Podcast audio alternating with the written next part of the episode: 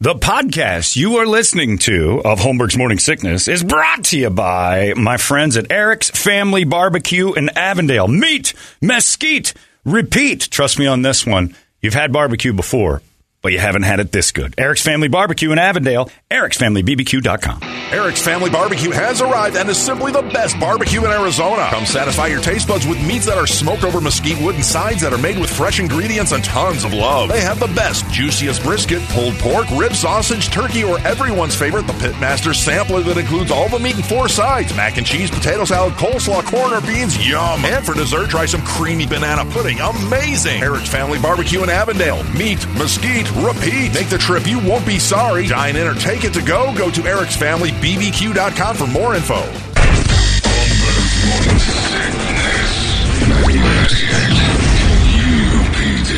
All right, we're just about done here. It's time for the entertainment drill, and then we're getting the hell out of here.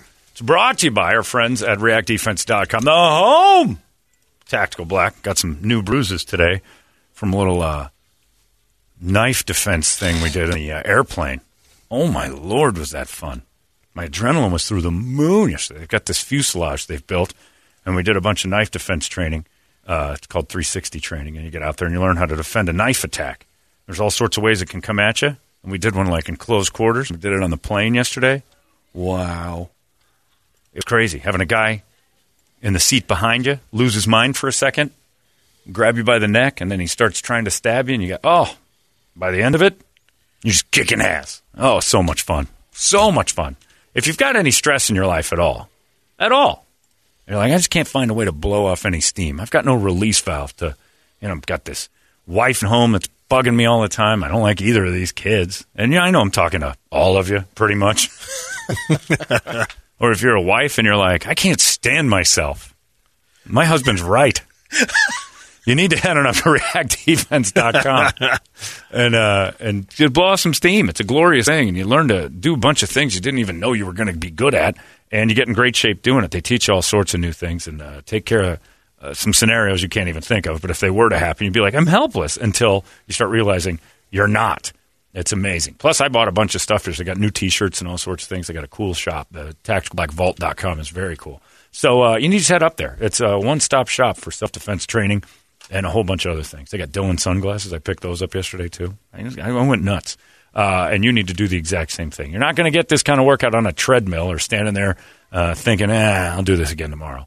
It's a good one, and you'll have fun doing it. Your adrenaline gets pumped up. Phoenix, Glendale, Chandler, ReactDefense.com, the home of Tactical Black. Brady Entertainment. It's taken a while, but there's finally a Harvey Weinstein movie in the works.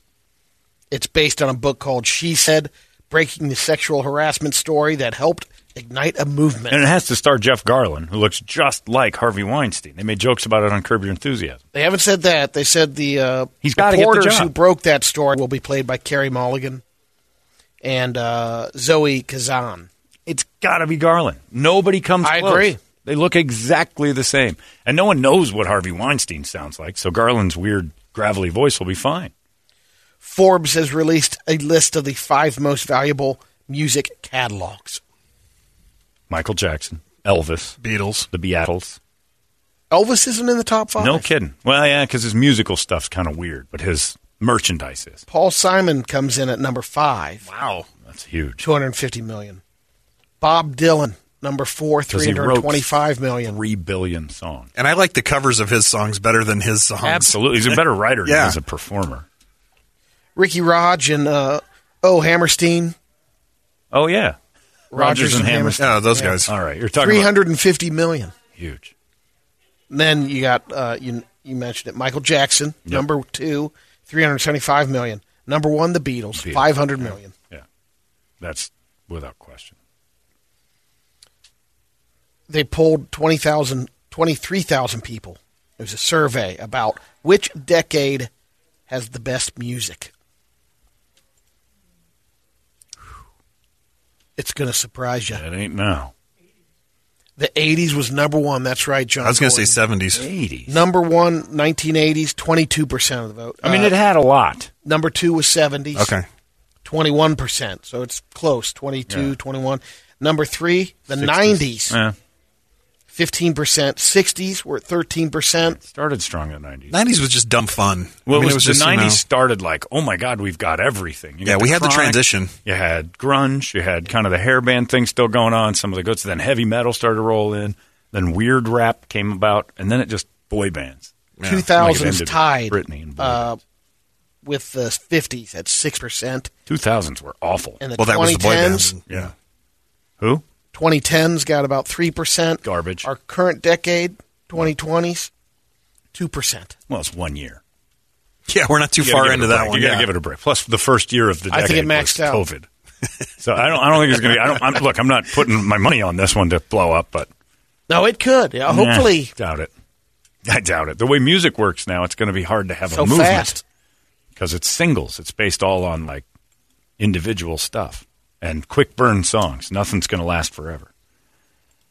I would go with that. Maybe, the, and the, even the '90s had pop country and they had the so you Like had the that, Shania Twains yeah, and the from 90 to about 96 it was like crazy amounts of stuff and then it broke out into garbage because if you think back like if you listen to the stuff that's popular from the 90s when we get into that mainstream it's boring it's gin blossoms it's uh, semisonic and The all Friends those- sector. the friends bands that were so Oh, synonymous the with Rembrandt. yeah, the Yeah. Rembrandts that Ugh. so synonymous Just with the that. way it is, baby. all the all the zone bands. all the zone bands. Yeah. and it went away. Thank God.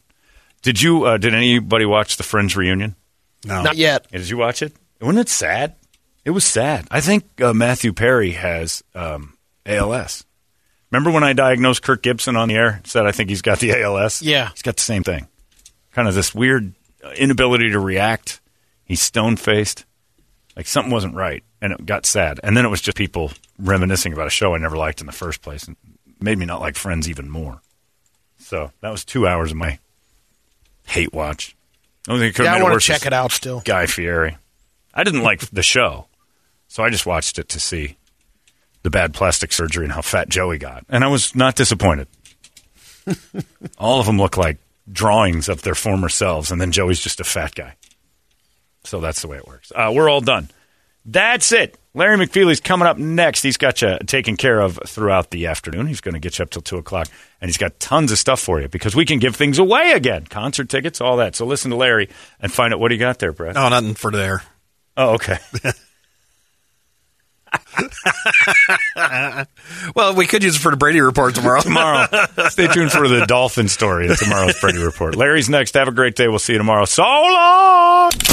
Arizona's most powerful rock radio station. A giant of limitless power. Limitless power. UPD. You've been listening to Holmberg's Morning Sickness Podcast, brought to you by our friends at Eric's Family Barbecue in Avondale. Meat, mesquite, repeat. Eric'sFamilyBBQ.com.